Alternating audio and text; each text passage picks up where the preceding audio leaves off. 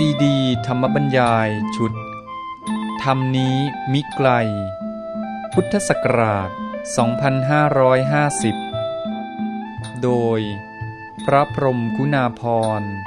ปออประยุตโต วัดยาณเวศกวัน ตำบลบางกระทึก อำเภอสามพราน จังหวัดนครปฐมเรื่องที่ 6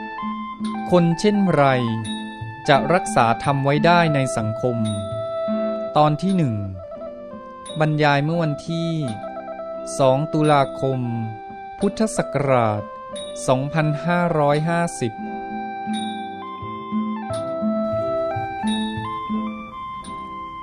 ก็เชิญโยมปลารบก่อนดีไหมเลยบอนผมขออนุญาตคือ นองคมนตรีซึ่งจะมาเป็นประธานสันนิกาคือท่านสักดาโมกขมักขคุณสามีของแพทย์หญิงคุณหญิงสำรวจมีการสัญญกรรมไป เนื่องจากว่าท่านเป็นผู้ที่ผู้พิพากษาให้ความเคารพนับถืออย่างมากท่านหนึ่ง เป็นผู้ที่ประกอบด้วยคุณงามความดีที่ทุกคน ระลึกถึงและก็พูดถึงอยู่ตลอดเวลา โดยเฉพาะอย่างยิ่งในยุคที่ท่านขึ้นมาดำรงตำแหน่งประธานสารดิกานั้น สิ่งหนึ่งซึ่งท่านได้ทำสำเร็จลง ก็คือท่านสามารถทำให้คดีที่ข้างค้างอยู่ในสารดิกานั้น ลดลงไปได้เรื่อยๆ จนในกระทั่งในท้ายที่สุด ผู้พิพากษาในศาลฎีกาต้องแย่งกันทำงาน เพราะไม่มีคดีจะตัดสิน หลังจากนั้นแล้วก็ไม่มีเหตุการณ์อย่างนั้นเกิดขึ้นอีกเลย จนบัดนี้คดีก็ค้างค้างศาลฎีกาอยู่อีกมาก วิธีการเช่นนั้นเป็นวิธีการที่ใครๆก็อยากจะให้มีอีก แต่ก็ยังไม่ทราบว่าจะทำได้อย่างไร ผลแห่งความดีอันนั้นสิ่งหนึ่งที่เป็นที่ประจักษ์ ต่อมาก็คือว่า หลังจากพ้นตำแหน่งไปแล้วไม่นานท่านก็ได้รับทรงพระกรุณาโปรดเกล้าโปรดกระหม่อมให้เป็นองคมนตรี ซึ่งกระผมคิดว่าท่านคงไม่เคยคาดฝันมาก่อน เช่นเดียวกัน เพราะว่าในฐานะที่ใกล้ชิดกับท่านมากคนหนึ่ง ก็เคยรับราชการกับท่านครั้งที่ท่านเป็นผู้พิพากษาหัวหน้าศาลที่จังหวัดอุดรธานี ได้ทราบดีถึงอุปนิสัยใจคอ ความสมถะเรียบง่าย และความมีจริยวัตรอุปนิสัยส่วนตัวว่าท่านเป็นคนอย่างไร แต่ความดีงามนั้นก็เป็นที่ประจักษ์เห็นแก่คนทั่วไป จึงทำให้เป็นสิ่งที่ปรากฏอยู่จนทุกวันนี้กระผมก็มาคิดกับคุณหญิงสำรวยว่าในโอกาสที่จะมีการพระราชทานเพลิงศพ ในอีกประมาณสองสามเดือนข้างหน้า น่าจะมีธรรมะดีๆ สักเรื่องหนึ่ง เพื่อเป็นที่ระลึกในการที่จะจัดทำหนังสือ แล้วก็มีความเห็นพ้องต้องกันว่า น่าจะได้ฟังจากพระเดชพระคุณคือท่านเจ้าคุณเองอส่วนหัวข้อก็แล้วแต่ท่านจะเห็นสมควร อาจจะเป็นเรื่องถ้าถามความประสงค์ก็คืออยากจะให้เป็นเรื่องที่ธรรมะที่ผู้พิพากษาทั้งหลาย ควรจะยึดถือไว้ให้มั่นคงในจิตใจ เพราะว่าเอาจริง ๆ เขาแล้วตัวผมเองโดยส่วนตัวนั้นมีความรู้สึกว่า เรื่องของธรรมะไม่ใช่เป็นเรื่องที่เข้าใจง่ายอย่างที่คิด บางครั้งก็สับสน และบางครั้งก็ไม่แน่ใจว่า อะไรกันแน่ที่ควรจะยึดถือ จึงได้ถือโอกาสมากราบนิมนต์ท่านไว้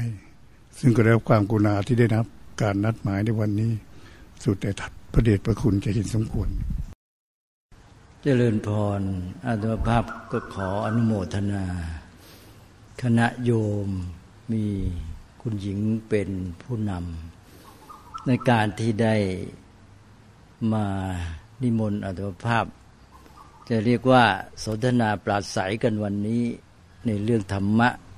ที่เกี่ยวกับการตุลาการในเรื่องของผู้พิพากษา นี่ที่จัดจะเรียกว่ารายการหรือว่าการพบปะครั้งนี้ขึ้น ก็เป็นเรื่องของน้ำใจนั่นเอง น้ำใจของโยมที่เป็นท่านผู้ใกล้ชิดโดยเฉพาะในวงการของตุลาการผู้พิพากษา ที่มีต่อท่านองคมนตรี และในฐานะที่ท่านเป็นอดีตประธานสารดีกา ซึ่งได้ทำคุณประโยชน์ไว้ แก่วงการตุลาการก็คือแก่ประเทศชาติ แก่สังคมไทย เมื่อท่านจากไป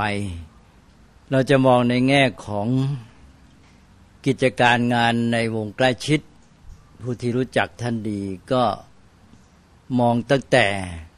คุณความดีที่มีต่อส่วนตัว แล้วกว้างออกไปก็คือต่อกิจการงาน แล้วก็กว้างออกไปก็ถึงสังคมประเทศชาติ แต่ที่จริงก็ถึงกับโลกทั้งหมดนั่นแหละเพราะว่าประเทศชาติก็เป็นส่วนหนึ่งของโลก ถ้าประเทศชาติสังคม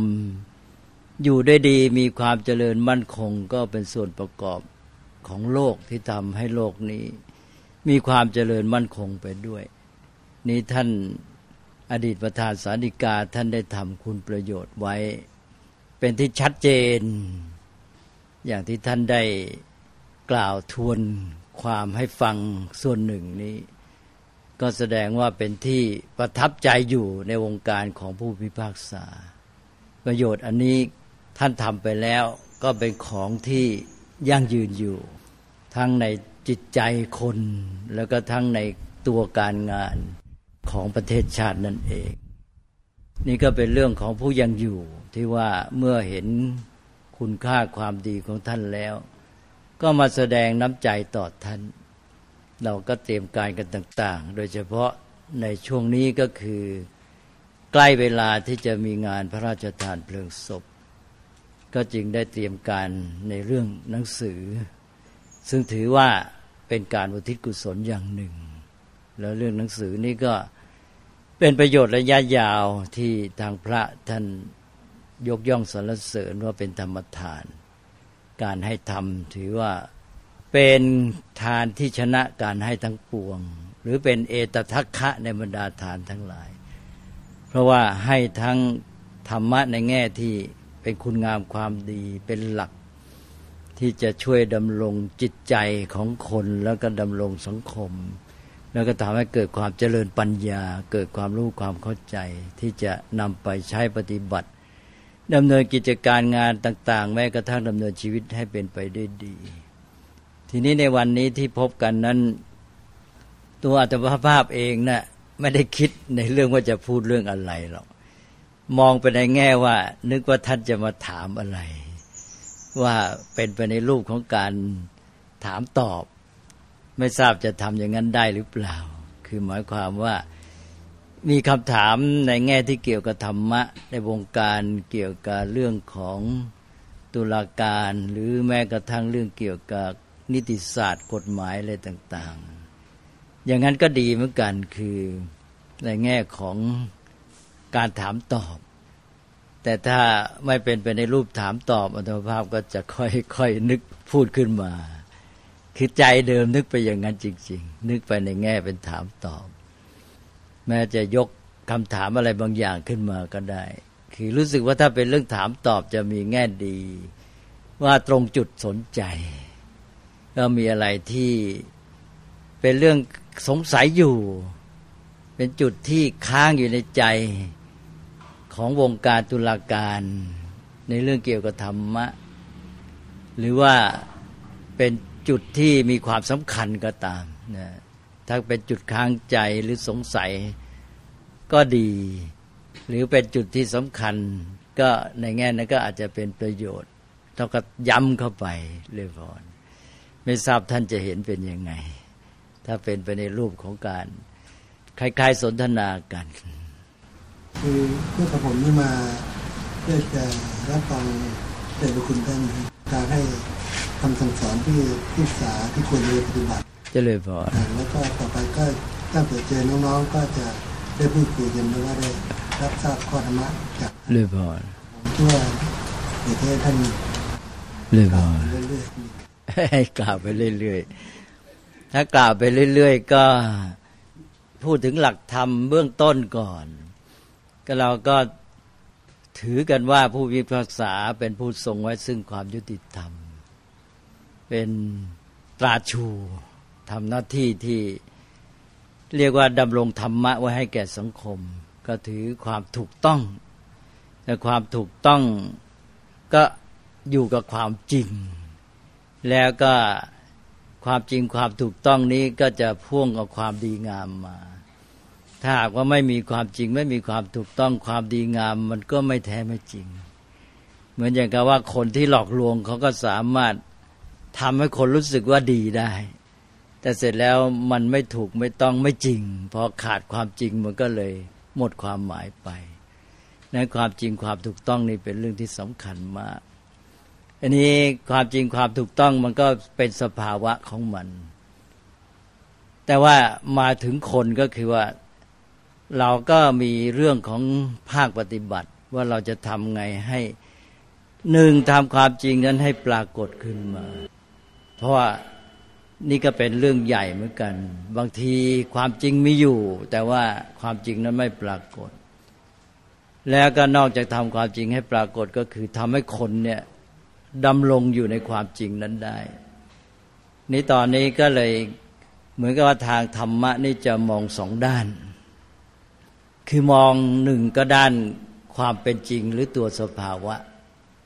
เรื่องธรรมะนี่ด้านแรกก็จะมองที่นี่ก่อน ว่าความจริงเป็นยังไง แล้วก็สองบนฐานของความจริงนั้น เราจะทำยังไงให้มนุษย์เนี่ยดำเนินไปกับความจริงนั้นอยู่กับความจริงนะแล้วก็ปฏิบัติให้ถูกต้องตามความจริง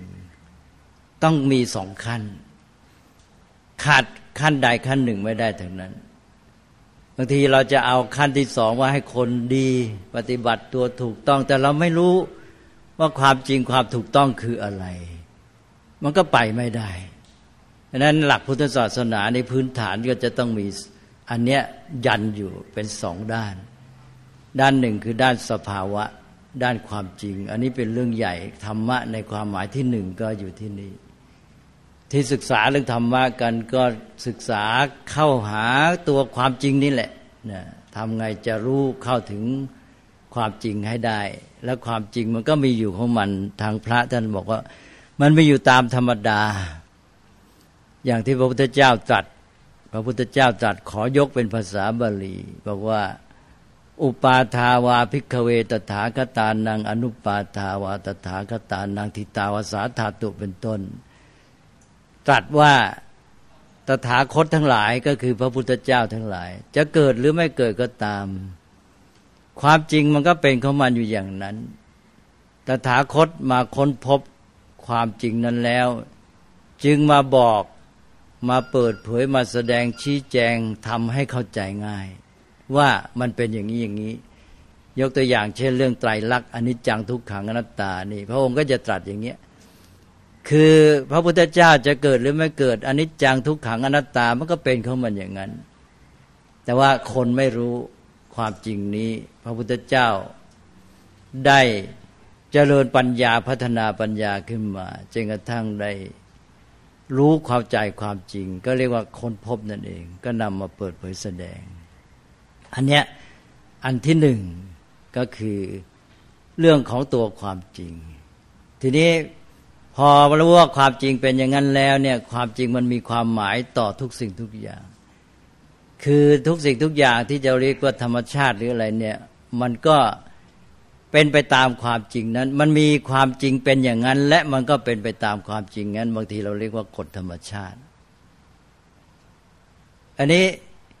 เมื่อมันไปความเป็นไปตามนั้นตามกฎธรรมชาติหรือความเป็นจริงอย่างนั้น เราก็ต้องการ ผลดี เช่นว่าเราเป็นมนุษย์เราก็ต้องการให้ชีวิตของเราดี ถ้าขยายไปถึงสังคมเราก็ต้องการให้สังคมของเราดี มีความเจริญมั่นคง มีความร่มเย็นเป็นสุข แต่ว่าการที่ชีวิตจะดีสังคมจะดีอะไรต่าง ๆ เหล่านี้มันก็ต้องต้องตั้งอยู่บนฐานความจริงนั้น เช่นว่าอ้าวความจริงมันบอกว่า สิ่งทั้งหลายนี่เป็นไปตามเหตุปัจจัย เหตุอย่างไรก็ทำให้เกิดผลอย่างนั้นเนี่ยหรือว่าผลเกิดขึ้นตามเหตุตามปัจจัยของมัน นี้เราจะทำให้ชีวิตดีสังคมดีทำยังไง ก็ต้องรู้ความจริงนี้ ความจริงเช่น ความจริงของเหตุปัจจัยว่าเหตุปัจจัยอันไหนจะทำให้เกิดความเจริญงอกงาม แล้วก็ด้านตรงข้ามเหตุปัจจัยไหนที่จะทำให้เกิดความเสื่อมความเสียหาย เราก็ไปปฏิบัติจัดการตามความจริงนั้น ก็ไปป้องกันแก้ไขกำจัดเหตุปัจจัยด้านร้าย แล้วก็ไปทำเหตุปัจจัยหรือส่งเสริมเหตุปัจจัยที่จะนำมาซึ่งผลดี อันนี้ก็คือต้องปฏิบัติไปตามความจริง ก็เลยกลายเป็นว่ามนุษย์นี่ต้องรู้ความจริง แล้วก็เอาความรู้ในความจริงมาใช้ประโยชน์นำมาปฏิบัติการ ปฏิบัติให้เป็นไปตามความจริงนั้น แล้วก็จะได้ผลตามต้องการได้ อันนี้ก็เป็นเหตุให้เราต้องมา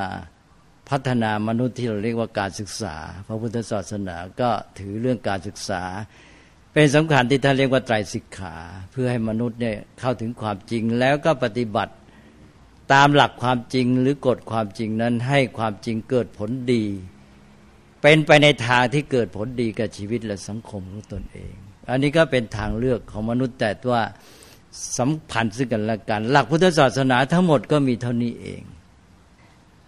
อันนั้นเมื่อสรุปพุทธศาสนาเนี่ยพระพุทธเจ้าจึงใช้คำเรียกพระศาสนาเขาพระองค์ด้วยคำสั้น ๆ ว่าธรรมวินัยธรรมะก็คือความจริงของมันที่มีอยู่ตามธรรมดาธรรมชาติ เวลาพระพุทธเจ้าจะตรัสธรรมะพระองค์เรียกว่าแสดง แสดงเขาว่าความจริงมันเป็นเขามาอย่างนั้นก็เอามาแสดง ทีนี้เราต้องการให้สังคมของเราเป็นยังไง ให้ชีวิตของเราเป็นยังไง เราจะเอาความจริงนั้นมาใช้ประโยชน์ เราก็มองเห็นว่า เออ ต้องทำอย่างนี้งี้งี้ถ้าทำอย่างนี้แล้วจะเกิดผลดีขึ้นมา เราต้องการให้มีการปฏิบัติอย่างนั้นซึ่งสอดคล้องกับความจริงในทางที่เกิดผลดี เราไม่ต้องการให้เกิดการปฏิบัติที่ตรงข้ามที่เป็นเหตุปัจจัยนำมาซึ่งความเสื่อม เราก็เลยอาจจะมาตกลงกัน หรือใครมีอำนาจมีได้รับความเชื่อถือศรัทธาก็มาพูดกันบอกกันว่า เอาอย่างนี้นะพวกเรา เพื่อให้สังคมของเราดีนี้ชีวิตของพวกเราดีเนี่ย เราทำกันอย่างนี้นะ ก็วางลงไปเป็นระเบียบเป็นกติกาในสังคม ตั้งแต่อาจจะในชีวิตในครอบครัวเป็นต้นไปว่าทำกันงี้นี้นะ อันนี้ก็เลยกลายเป็นการจัดตั้งวางแบบแผนขึ้นมา เรียกว่าระเบียบกฎเกณฑ์กติกา อันนี้เราเรียกว่าบัญญัติ ก็เลยเป็นเรื่องของสังคมมนุษย์ที่ว่ามีการบัญญัติขึ้นมา เพื่อจะให้เนี่ยให้ความจริงที่มีอยู่ตามธรรมชาติเนี่ยเกิดผลดีแก่ชีวิตและสังคมมนุษย์ หรือว่าเพื่อให้มนุษย์ปฏิบัติ ให้สอดคล้องกับความจริงของธรรมดา ในทางที่จะเกิดผลดีกับชีวิตและสังคมของตนเอง อันนี้เรียกว่าบัญญัติ ก็บัญญัตินี้ก็เป็นเรื่องสำคัญมากเมื่อบัญญัติมาก็เป็นระเบียบเป็นกฎเป็นกติกาเป็นเรื่องของรัฐก็เป็นกฎหมาย ถ้าเป็นของพระท่านก็เรียกว่าวินัย วินัยก็เกิดมาจากอันนี้เอง เพราะนั้น ก็มีคำคู่ว่าหนึ่งธรรมะ ความจริงตามธรรมดาของธรรมชาติสองวินัยข้อบัญญัติของมนุษย์ ก็เรามาใช้เป็นกฎหมาย แต่วินัยในภาษาไทยอาจจะความหมายไม่ตรงกับที่พระพุทธเจ้าสอนไว้นัก อันนี้ก็ศัพท์สำหรับวินัยก็เลยเรียกบัญญัติ คนบัญญัติวินัย แต่ว่าในธรรมชาติมันมีธรรมะของมันอยู่ แต่สองอันนี้ต้องสอดคล้องซึ่งกันและกัน ก็คือวินัยต้องตั้งอยู่บนฐานของธรรมะ ถ้าหากว่ามนุษย์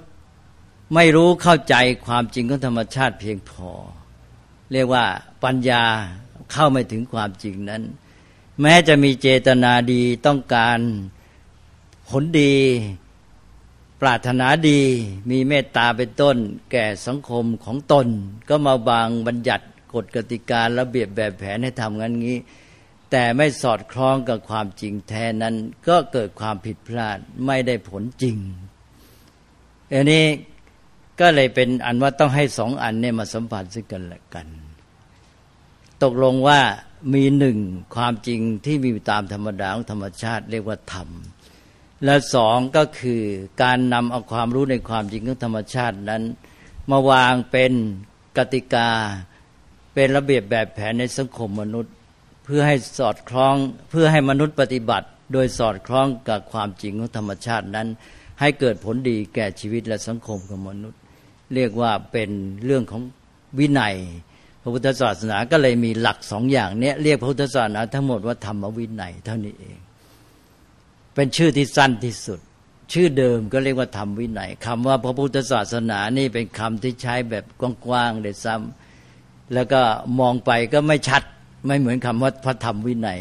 เพราะนั้นสำหรับพระนี่จะใช้คำว่าพระธรรมวินัย เพราะว่ามันชี้ไปถึงตัวหลักเลยนะว่ามันมีสองอันนี่นะสองอย่างเนี่ยรวมเป็นหนึ่ง เวลารวมท่านเรียกว่าธรรมวินัยเนี่ยใช้เอกเป็นเอกพจน์ คือสองแต่ว่ารวมเป็นหนึ่งเดียว เหมือนอย่างชีวิตเราเนี่ยมีรูปกับนาม เวลาท่านรวมกันแล้วท่านเรียกนามรูปัง ชีวิตคือนามรูป คือมีด้านนามกับด้านรูป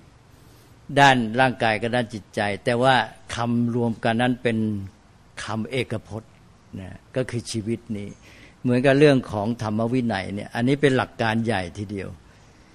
เนี่ยจากอันนี้เหมือนกับว่ามันเป็นเครื่องเตือนเราว่า มนุษย์เนี่ยจะต้องพยายาม เข้าถึงความจริงอยู่เสมอ การบัญญัติจัดตั้งวางเปรียบระเบียบแบบแผนกฎเกณฑ์ต่าง ๆ เนี่ยจะให้สอดต้องสอดคล้องกับความเป็นจริง ความเป็นจริงในธรรมชาติ มันก็ออกมาสู่ความจริงในชีวิตในสังคมมนุษย์ที่จริงความจริงในสังคมมันก็ต้องเป็นไปตามธรรมชาตินั่นแหละเนี่ยเคยเช่น ความเป็นไปตามเหตุปัจจัยเป็นต้น เพราะฉะนั้น มนุษย์จะต้องพยายามเนี่ยเข้าถึงความจริงนี้ให้ได้ ถ้าเราไม่สามารถเข้าถึงความจริง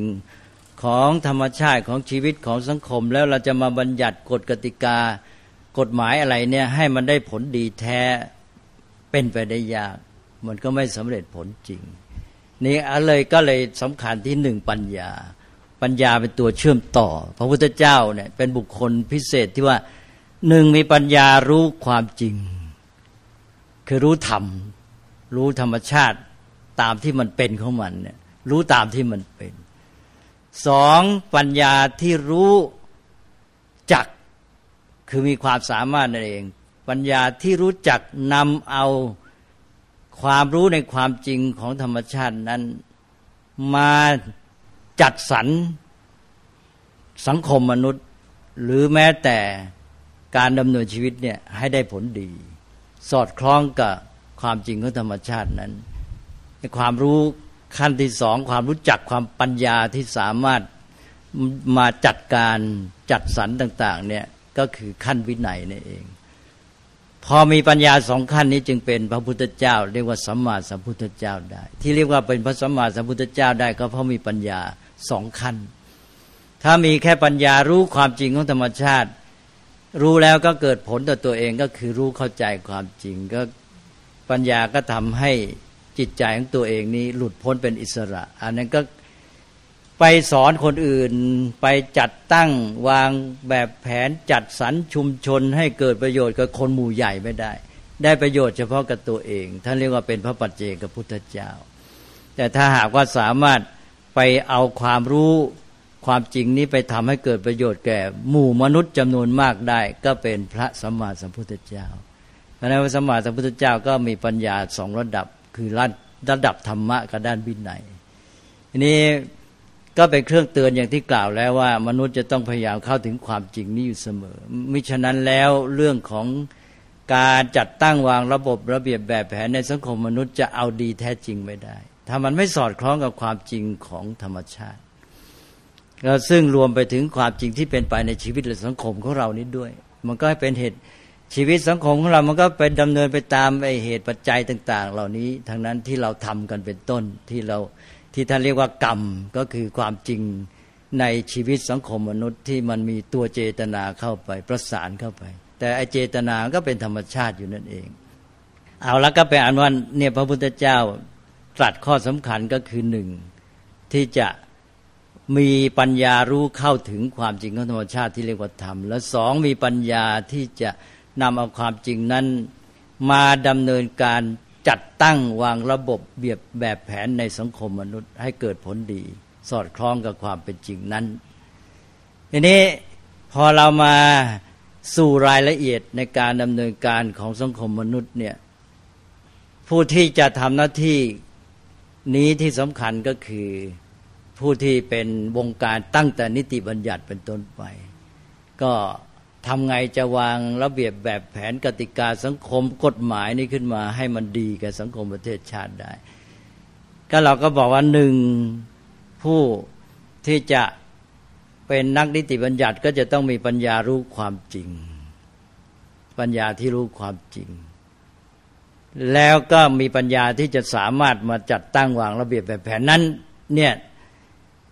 อันนี้เป็นเรื่องที่ใหญ่มาก มันเป็นตัววัดด้วยว่าคนที่จะมาเป็นนักนิติบัญญัติที่ดีทำได้สำเร็จเนี่ยมีปัญญารู้เข้าใจความจริง ตั้งแต่ธรรมชาติ แม้แต่ความต้องการของชีวิตมนุษย์ ชีวิตมนุษย์เป็นอยู่ดีคืออย่างไร ชีวิตมนุษย์ควรจะเป็นอย่างไร มีจุดหมายเพื่ออะไร สังคมที่ดีเป็นอย่างไร ตามที่เป็นจริงตามโดยสอดคล้องกับความเป็นจริงของธรรมชาติ อะไรต่าง ๆ เหล่านี้ความจริงในแง่นี้แล้วด้านนิติบัญญัตินี้จะเป็นได้จริงนี้ต้องเป็นมนุษย์ชั้นเยอะเลิศทีเดียวปัญญา ล้ำที่รู้ความจริง ทั้งหมดไม่งั้นจะมาจัดวางระเบียบแบบแผนอะไร ให้เกิดผลกับสังคมได้ยังไงในเมื่อตัวไม่รู้ว่าอะไรมันจะเกิดผลดี อะไรเป็นของดีจริงเหตุปัจจัยมันเป็นยังไง มันก็ต้องเข้าถึงเหตุปัจจัยนั้น นั่นเป็นเรื่องใหญ่มากในทางพุทธศาสนาจึงถือว่าถ้าปัญญาไม่ถึงอย่างพระพุทธเจ้า แล้วจะมาวางแบบแผนนิติบัญญัติให้สังคมดีนี่เป็นไปได้ยากนี่เราก็ต้องยึดอุดมคติไว้เลยว่าคนที่จะมาเป็นผู้ดำเนินการในเรื่องนิติบัญญัติเนี่ยจะต้องมีปัญญาที่เข้าถึงความจริงอย่างที่ว่า แล้วทีนี้มาดำเนินการในการจัดวางนิติบัญญัติ ก็ปัญญาระดับที่มาจัดตั้งวางระบบก็ต้องเก่งด้วยเนี่ยทั้งสองขั้น แต่มันไม่ใช่เท่านั้นอีกอันหนึ่งที่อยู่ในตัวมนุษย์ที่สำคัญก็คือเจตนา เนี่ยพอมาถึงขั้นดำเนินการของมนุษย์นี่ปัญญามันก็จะมาประสานกับอีกตัวหนึ่ง ก็คือเจตนา เจตจำนง เจตนาของมนุษย์ผู้ที่จะวางระเบียบแบบแผน กติกาชีวิตกติกาสังคม ก็ต้องมีจุดหมายแน่นอนอยู่แล้วก็คือเพื่อให้ชีวิตดีสังคมดี เราต้องการให้สังคมเจริญมั่นคงมีความสงบสุขอยู่กันได้ดี มีความสัมพันธ์ที่ดีไม่เบียดเบียนซึ่งกันและกัน อะไรต่าง ๆ เหล่านี้เจตนานี้จะต้องมีอยู่เป็นจุดมุ่งหมาย เป็นความมุ่งมั่นที่แรงกล้าเลยทีเดียว ในใจของผู้ที่จะทำหน้าที่บัญญัติจัดตั้งวางกฎกติกาสังคม ว่าที่เราทำนี้ใจเรามีเมตตาปรารถนาดีต่อชีวิตมนุษย์ต่อสังคมมนุษย์ แล้วก็มีจุดหมายเพื่อสร้างสรรค์เนี่ยอันเนี้ยก็เลยเป็นอีกเรื่องใหญ่อีกด้านหนึ่ง ที่มันเข้ามาสู่แดนที่เราเรียกกันว่าจริยธรรม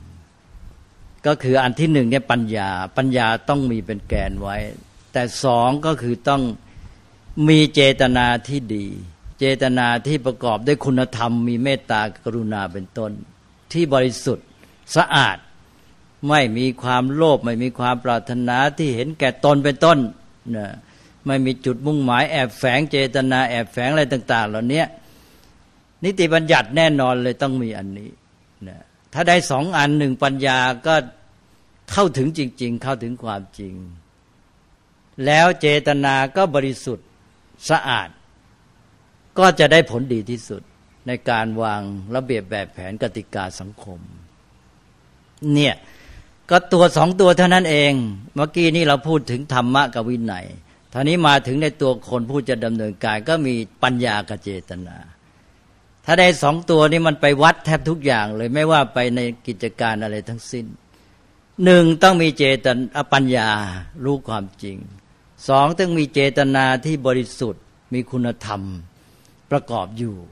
มีความตั้งใจดี มีจุดมุ่งหมายที่ดีทำเพื่อผลดี มีความมุ่งมั่น ปรารถนาดีจะเรียกอุดมคติอุดมการหรืออะไรก็แล้วแต่มันก็อยู่ในเรื่องเจตนาทั้งหมดเนี่ยอันเนี้ยที่สำคัญอย่างยิ่ง ไม่ว่าไปทำอะไรก็ต้องมีสองอัน มีปัญญาแต่เจตนาไม่ดี มีความรู้เข้าใจความจริง แต่เจตนาไม่ดี เจตนาเป็นโลภะ ปรารถนาประโยชน์ส่วนตัว หรือมีเจตนาประกอบด้วยโทสะความโกรธ ความประทุษร้าย การเบียดเบียนมุ่งมั่นทำการเบียดเบียนผู้อื่นอะไรอย่างเงี้ยหรือประกอบด้วยความหลงเป็นต้นเนี่ยก็จัด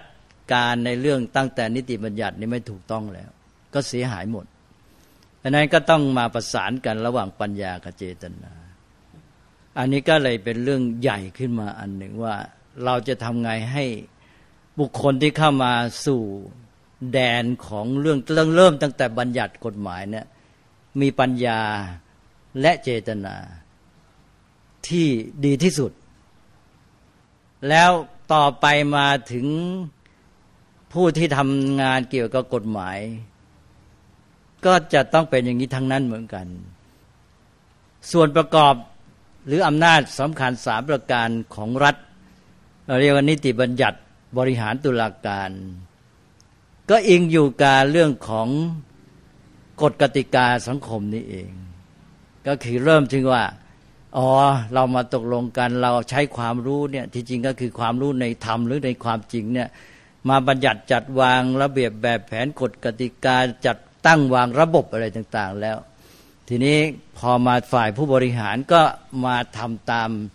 ระบบแบบแผนกติกานั้นทำให้การทั้งหลายในรัฐนี่เป็นไปตามกฎกติกา เช่นกฎหมายที่ตั้งไว้ ก็จะต้องประกอบด้วยปัญญาเช่นเดียวกัน และก็เจตนาก็เช่นเดียวกันสองอันนี้ต้องแน่นอน ที่เราเถียงกันอะไรแต่อะไรไปจริยธรรมอะไรต่าง ๆ เนี่ยมันก็ไม่ค่อยครอบคลุม คือในทางพระที่จริงขออภัยคำว่าจริยธรรมนี่ไม่ได้ใช้ศัพท์ว่าจริยธรรมนี่เป็นศัพท์ฝรั่ง คือเป็นศัพท์บัญญัตินั่นเอง ศัพท์ไทยแหละแต่บัญญัติเพื่อเทียบกับศัพท์ฝรั่งว่าเอสิกซึ่งบัญญัติอัตมภาพว่าประมาณสักสามสิบกว่าปีนี้เองสมัยก่อนเราไม่มีคำว่าจริยธรรม แต่เรามีคำว่าพรหมจรรย์หรือพรหมจริยะ พระพุทธเจ้าประกาศ พรหมจริยะ เรียกพระพุทธศาสนานี่ว่าพรหมจริยะ ก็แต่จริยะตัวเดียวกันเนี่ยแปลว่าจริยะอันประเสริฐพรหมะตัวนั้นเป็นตัวประกอบเป็นคุณศัพท์เท่านั้นเอง จริยะนั่นเอง จริยะจะมีธรรมหรือไม่มีก็ได้ธรรมะเป็นตัวศัพท์ที่มาเสริมใส่เข้าไปเท่านั้นเองจะไปใส่อะไรก็ได้ ทีนี้มันทุกอย่างมันเป็นธรรมะอยู่แล้ว ทีนี้มันเป็นเรื่องจริยะ จริยะก็มาจากจระจระแปลว่าจร จรจรก็คือเดิน เดินทางรูปธรรมก็เดินทาง แล้วทีนี้มาใช้ทางนามธรรมก็เดินทางชีวิต เดินทางชีวิตก็ดำเนินชีวิต เรื่องของมนุษย์ก็คือการดำเนินชีวิต แล้วจากดำเนินชีวิตของแต่ละคนก็ไปรวมกันเป็นสังคม เพราะนั้นระบบของการประพฤติปฏิบัติของมนุษย์ทั้งหมดเนี่ยท่านเรียกว่าจริยะ แปลว่าการดำเนิน หรือการเดินทางชีวิต การดำเนินชีวิต จริยะนี้ก็ประกอบด้วยทั้งกายวาจาทั้งใจทั้งปัญญา ซึ่งในทางจริยธรรมปัจจุบันนี้อัตมภาพว่าไม่ครอบคลุม เพราะจริยธรรมปัจจุบันนี้จะเน้นด้านสังคม ด้านความประพฤติต่อการปฏิบัติต่อการในทางสังคมมากกว่า ในทางจริยะนั้นมันทั้งชีวิต การดำเนินชีวิตมันก็ต้องมีทั้งกายวาจาที่เรามาใช้ว่าเมื่อดำเนินไปได้ดีมันเป็นศีล แล้วก็จิตใจก็เรื่องสมาธิ แล้วก็เรื่องปัญญา ต้องครบหมดนี้เรียกว่าจริยะ ทีนี้เราต้องการจริยะที่ดีที่ประเสริฐเนี่ยท่านก็ให้เอาให้ครบนี้นี้เรื่องของมนุษย์เนี่ยเราก็แปลว่าเราต้องมาปฏิบัติให้ถูกต้อง มันก็เป็นระบบเดี๋ยวนี้ก็มาเน้นกันเรื่ององค์รวมเวลาที่ผ่านมานี่เราจะเห็นว่าเราว่าว่าแหว่งแหว่งแยกส่วนไปเอา จริยธรรมก็ไปมองแค่การประพฤติปฏิบัติภายนอก และเสร็จแล้วไปพูดกันไปกันมาบอกเอ๊ะไม่ได้นะ จริยธรรมเป็นความประพฤติทั่วไป มันต้องมีจิตใจด้วย ไม่ได้ไม่ได้ต้องเติมคุณธรรม ตกลงต้องมีคุณธรรม และจริยธรรม ต่อไปพระบอกว่าคุณธรรมจริยธรรมไม่พอหรอกนะคุณธรรมมันจะอยู่ได้ดีจิตใจต้องมีความสุข ถ้าคนไม่มีความสุขจิตมันดิ้นรนมันมีความทุกข์นี่มันดำรงจริยธรรม ความดีอยู่ไม่ไหวนะ เพราะฉะนั้นต้องให้มันมีความสุขด้วยเอาตกลงว่าคุณธรรมจริยธรรมไม่พอแล้วต้องมีความสุขด้วย ต่อไปจัดสัมมนาก็ต้องบอกว่าอะไร โครงการอบรมเรื่องคุณธรรมจริยธรรมและความสุข ต่อไปพระท่านบอกว่าไอ้คุณธรรมจริยธรรมและความสุขมันก็ไม่พอมันต้องมีปัญญาบอกนะ ถ้าปัญญามันบอกผิดมันอาจจะผิดโดยรู้เท่าไม่ถึงการก็ได้ใช่ไหมเพราะฉะนั้น ไอ้ที่ว่าบางคนก็สุขแบบโง่โง่ก็มีขออภัยเถอะ แล้วก็คุณธรรมก็ปฏิบัติไปได้โง่โง่เมตตากรุณาโง่โง่อะไรเงี้ยได้หมดจริยธรรมก็โง่โง่ไปไม่รอดพาพาสังคมเสียหายหมด เพราะฉะนั้นก็ต้องมีปัญญาด้วยตกลงไม่พอหรอกเลยพอที่พูดกับปัจจุบันนี้อัตมภาพว่าเราคิดว่าพลาดไปนานแล้วเนี่ยต้องสะสางกันแล้วแหละเนี่ย เรียกคุณธรรมบ้างคุณธรรมจริยธรรมบ้าง อะไรก็ไม่รู้ ตอนนี้ยังไม่ค่อยถึงความสุขเลย วงการศึกษาเอาแล้วตอนนี้ บอกว่าต้องเก่งดีแล้วมีความสุขเนี่ยเอาและความสุขมาแล้วแต่ว่าแล้วก็ไอ้ปัญญาก็ต้องการในการศึกษาแล้วก็ต้องการปัญญา แต่เสร็จแล้วไอ้ตัวปัญญาก็ไม่มาบูรณาการเข้าชุดนี้เราก็เลยไปเอาปัญญาไปอยู่ที่เก่งอะไรเงี้ยเราไปแทรกไม่ชัดเนี่ย เก่งพระศึกษาอาจจะไม่ได้เก่งปัญญานักก็ได้ใช่ไหมหรือพอเพราะฉะนั้นมันก็ไม่ชัดสักอย่างก็เลยพระท่านบอกให้มันครบเนี่ยมันต้องมีชัดกันไปเลย ระบบมันต้องมีที่ว่ากายวาจาต้องใจปัญญาต้องครบ หรือถ้าพูดเป็นไตรสิกขาก็สีสมาธิปัญญาสีก็ออกมาทางกายวาจา ความสัมพันธ์กับสิ่งแวดล้อมกับธรรมชาติ แล้วก็จิตใจแล้วก็ปัญญา มันต้องเป็นระบบเลยนี้ก็เน้นบูรณาการก็ต้อง มาบูรณาการกันให้เป็นองค์รวมจริง ๆสักที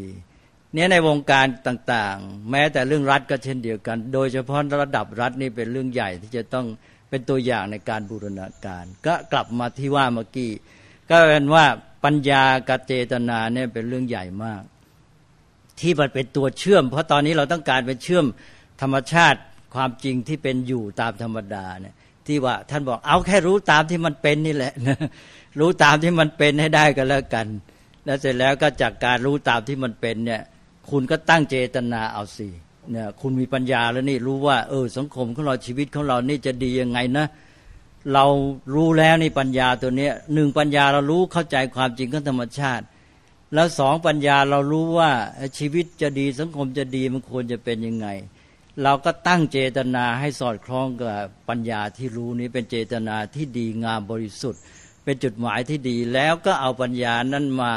นำเอาความรู้ในความจริง มาจัดตั้งวางระเบียบแบบแผนกฎกติกาในสังคมมนุษย์ให้ดีขึ้นมาเนี่ยนิติบัญญัติถ้าวางได้ขั้นนี้ก็เรียกว่าเป็นฐานที่ดีที่สุดแหละ ต่อไปนี้นักบริหารคณะรัฐมนตรีคอรมออะไรก็มาเอานิติบัญญัตินี้ไปปฏิบัติการดำเนินการบริหารให้เป็นไปตามนั้น ก็ต้องมีปัญญาอีกแหละ ปัญญาที่รู้ความจริงเข้าใจความจริงของธรรมชาติ เข้าใจชีวิตเข้าใจสังคมมนุษย์ เข้าใจกิจการต่าง ๆ ความเป็นไปในสังคมมันเสื่อมมันเจริญมันเป็นยังไงรู้ทั่วรู้เข้าถึงทั่วตลอดหมด รู้เข้าใจแล้วก็มีเจตนาที่ดี เจตนาที่มุ่งหวังประโยชน์แก่ประเทศชาติสังคมบำเพ็ญเพื่อประโยชน์สุขแก่ประชาชนอย่างที่เป็นหลักของประเทศไทยเราอยู่แล้วที่ว่า ในหลวงเองทรงเป็นแบบอย่างว่า พอเสด็จขึ้นครองราชสมบัติ พิธีบรมราชาพิเศษก็จะต้องประกาศว่าเราจะปกครองแผ่นดินโดยธรรมเพื่อประโยชน์สุขแห่งมหาชนชาวสยาม อันนี้เป็นการประกาศเจตนาชัดเจนเลยถ้าเจตนาของนักปกครองก็ต้องเพื่ออันนี้ ผู้บริหารประเทศชาติคอรมอก็ต้องมีอันเนี้ยเราจะปกครองแผ่นดินโดยธรรมเพื่อประโยชน์สุขแก่ประชาชน มหาชนชาวสยามอะไรเนี่ย อันนี้คือเจตนา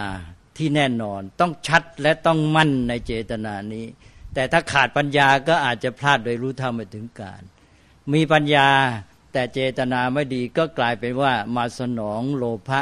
ความปรารถนาส่วนตัวประโยชน์ส่วนตัว แล้วก็โทสะการเบียดเบียน ผู้อื่นการกลั่นแกล้งเขา โมหะความลุ่มหลงเพราะนั้นก็พอว่า เจตนาดีปัญญาดี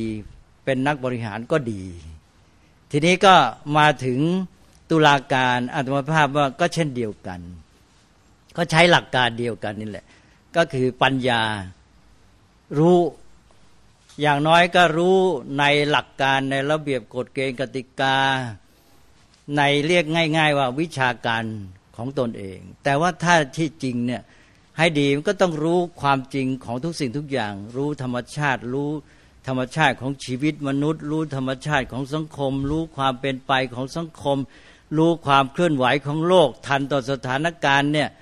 ที่จริงทุกอย่างที่เป็นความจริงนั้นมันเป็นองค์ประกอบที่จะต้องรู้ที่จะมาเป็นส่วนช่วยในการทำงานทั้งสิ้นเลยนี่ก็ความรู้ความจริงนี้ปัญญาก็เป็นตัวที่หนึ่งแน่นอน แล้วก็โดยเฉพาะก็รู้ในเรื่องคดีนั้นอย่างชัดเจน ถ้าปัญญาไม่รู้ไอ้ตัวเรื่องคดีที่เกิดขึ้นชัดเจนแล้ว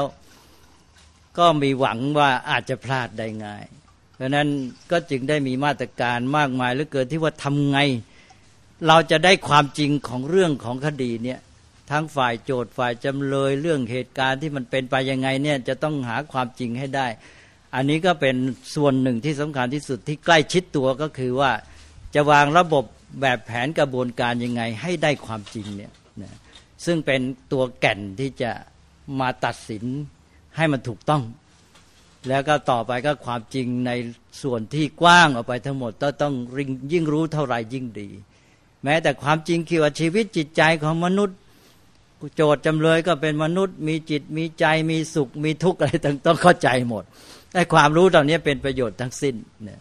ก็ปัญญารู้และจะเจตนาก็แน่นอน ท่านผู้พิพากษาก็ต้องมีเจตนาที่มุ่งที่จะให้ความเป็นธรรม ที่จะเอาความถูกต้อง มุ่งสู่ความถูกต้อง ก็คือความยุติธรรมความเป็นธรรมเนี่ยเจตนานี้เป็นเจตนาที่ชัดเจน แล้วก็ต้องเป็นเจตนาที่บริสุทธิ์ ได้สองตัวนี้ก็เป็นหลักยันแหละเนี่ยพอเจตนาดีแต่เจตไอตัวปัญญารู้ไม่จริงไม่เข้าถึงความจริงก็ตัดสินผิดอีก ปัญญารู้จริง แต่ว่าเจตนาพลาดก็แน่นอนไปไปแน่ๆเนี่ยนี่ในทางธรรมเนี่ยท่านถือว่าถ้ามนุษย์เนี่ยมีปัญญาถึงที่สุดแล้วเนี่ยมันมาแก้ปัญหาแม้แต่เจตนา คือพระพุทธเจ้าเนี่ยที่ตรัสรู้ก็ได้ปัญญารู้สัจธรรมพอรู้ความจริงถึงที่สุดอะมารู้ชีวิตรู้สังคมรู้ธรรมชาติถึงที่สุด จบบริบูรณ์เนี่ยกิเลสมันหมดไปเอง เจตนาเลยไม่ต้องมีตั้ง ไม่ต้องมีตั้งเจตนามันดีเอง คือปัญญามันทำให้จิตเนี่ยบริสุทธิ์เขาเรียกว่าเป็นอิสระพอจิตมันเป็นอิสระแล้วเนี่ยเจตนามันไม่ต้องตั้งแหละ คือมันเป็นไปเองอย่างนั้น มันควรจะเป็นยังไงสิ่งเหล่านี้มันเกิดขึ้นอย่างนี้อ่าแล้วรู้หมดแล้วนี่ทุกอย่างว่าธรรมชาติเป็นยังไงไอ้สิ่งที่เสื่อมสิ่งที่เจริญมันเป็นยังไงเข้าใจหมดแล้ว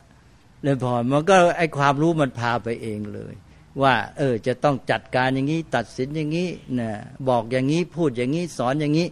มันไปเอง ทีนี้สำหรับมนุษย์อุตชนเนี่ยจะต้องตั้งไอ้คู่อันเนี้ยมันยังประสาน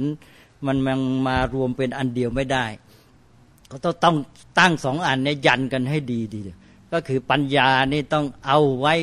ตรวจสอบว่ามีปัญญาแน่ดีหรือเปล่า แล้วก็สองก็เจตนานี่บริสุทธิ์ดีแน่หรือเปล่าเนี่ยสองอันนี้ต้องคู่เคียงกันไปให้ได้ เวลานี้สังคมของเรานะภาพว่ามีปัญหาทั้งสองข้อเลยเนี่ย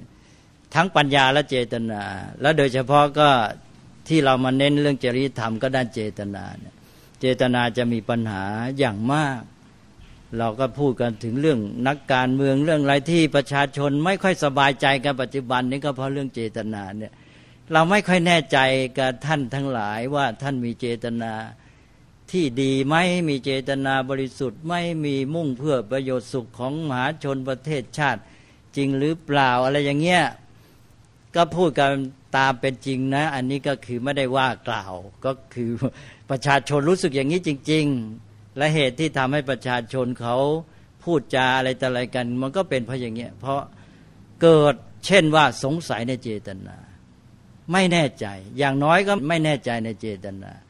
นี่ถ้าเขาเกิดความแน่ใจในเจตนาว่าท่านผู้นี้จะเข้ามาสู่วงการนิติบัญญัติ เข้ามาสู่วงการบริหารอะไรต่างๆ มีเจตนาดีแน่นอนศรัทธาเกิดทันทีใช่ไหมเลยบอลแล้วพอรู้ว่าท่านผู้นี้มีปัญญารู้เข้าใจความจริงด้วย รู้จักสังคมไทย ชัดเจนอะไรต่างๆ มีความรู้วิชาการอะไรต่าง ๆ ดีนี่ศรัทธาก็แน่นเลย เพราะนั้นตัวสำคัญสองอันเนี่ยยืนเป็นหลักเลยปัญญากับเจตนา